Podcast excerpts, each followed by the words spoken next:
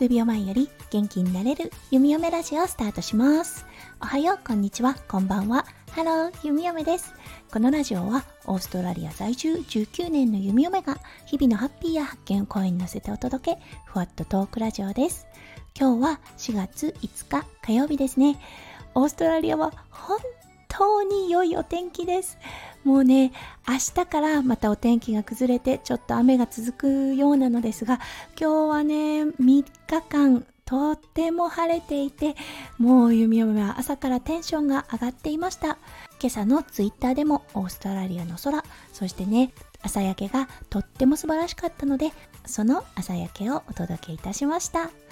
はい。ということで、もう今朝はね、お洗濯三昧、お掃除三昧、そしてね、息子くんも公園に連れてくことができました。まだね、遊具がちょっと濡れていて残念だったんですが、やっぱりね、もう太陽が見れるっていうだけで気持ちが上がってしまうのは弓嫁だけでしょうか。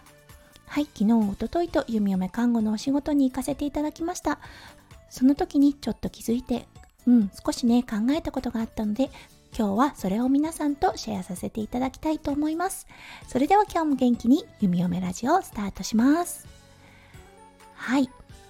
そう、背景をね、お話しすると、ちょっとね、あの、緊張の伴うケースだったんですよね。患者さんの容態があまり芳しくない。だけど手術は必要っていうことでちょっとリスクが伴う麻酔が必要だったんですよね。うん、で週末ということでスタッフも少ない麻酔の先生の中には僕は私は週末にこの患者さんを手術するべきではないという麻酔の先生もいらっしゃるかなって思うような患者さんだったんですね。そう、そしてその日にバディを組んでいた先生、うん、とてもね、経験値の高い先生なんですね。今のこの病院に来る前にかなり大きな規模の大病院で働いていた先生でいろんなケース手掛けています。もちろん心臓外科脳外科、うん、全てこなされた方です。そうその先生と弓嫁一緒に働き始めて10年になるのかな。ちょうど始めた時期が一緒で弓嫁も大病院から移ってきた。そして彼も大病院から移ってきたということでね最初からねちょっと波長が合う先生だったんですよね。そうそしてこの患者さん麻酔をかけるかかけないかっていう時に彼自身もね結構緊張を伴ってたんですね。いつもはね常にリラックスしながらねいい雰囲気で麻酔をかける先生なんですがその先生がねちょっと神妙な趣になっていたのであそれなりのねリスクが伴う方だっと思いながら弓嫁も緊張して彼の決断を待っていました。そうそして彼が掲げた条件手術はする。だけど必ずアフターケアの ICU 集中治療室ですね空いていることが絶対条件っていう感じで言ってたんですよね。そうそして集中治療室のベッドも確保できたということではいあの手術決行となりました。そうそしてねプラン立てをしていた時に、うん、その先生が言っていたんですよね。この患者さんやっぱり週末にするには僕でも緊張するしかなり気を引き締めてこの患者さんのねケアに当たると思う。なんでね僕がこの患者さんをやろうかって思ったのはおそらくこの患者さんのケア週の半ばでも担当できないっていう先生たちがきっと多いと思うんだよね。となるとどんどん日が伸びてって患者さんの体調だってどんどん悪くなるはず、うん、だからね今日僕がやろうかなって思ったんだよね。そうそして君もいるし。うんこうやってねプランしてること。もう頭の中で君も準備できてたでしょ。だから安心して準備のところも任せられるし。うん確認作業もしなくていいかなって思ってる。うん、だからね僕は君を信頼してるからこの患者さんのケアにね全身全霊を注ぐことができるんだ。って言ったんですよね。うん、でその時のね弓嫁の反応だったんですが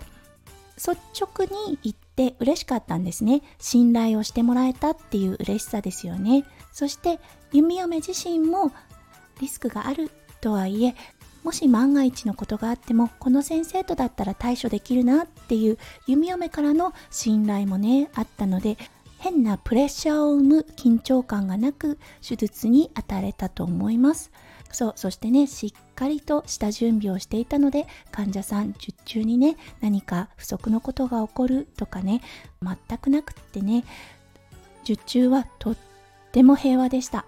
うん、そしてね出頭医からもやはり称賛をされていました。すごくやりやすかったって言ってましたね。ああさすがだなーって思いました。うん、やっぱりこの先生普段は結構おちゃらけた先生なんですが気を引き締める時はしっかりと引き締めて患者さんのことを第一に考えそして行動ができる先生だなと弓嫁のね信頼はさらに深くなりました。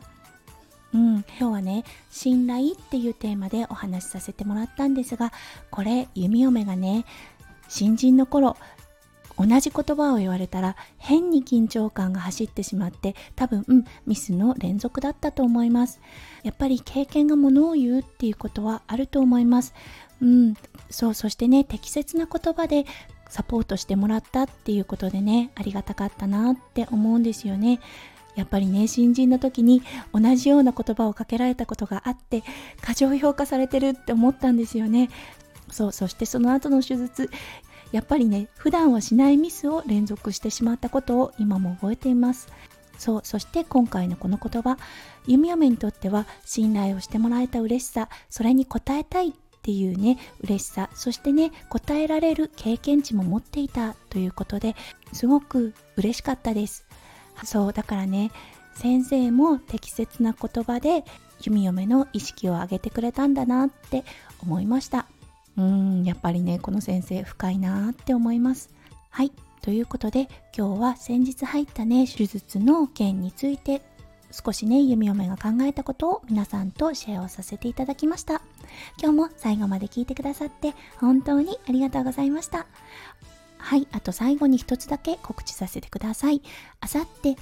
木曜日の19時より夫翔ちゃんを迎えての最後のコラボをさせていただきたいと思います。そう、クラファンの最終日っていうことで、弓嫁と夫翔ちゃんのコラボもしばらくすることはないと思います。なのでね、今回は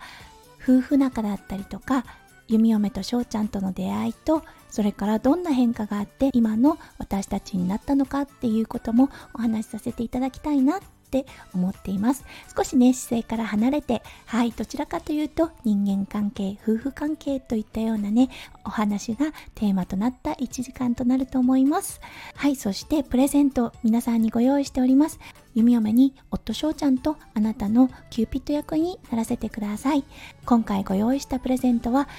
翔ちゃんとのオンライン飲み会ご会見になっております。この概要欄に申し込みフォームを貼っておきますのでぜひご参加なさってみてください。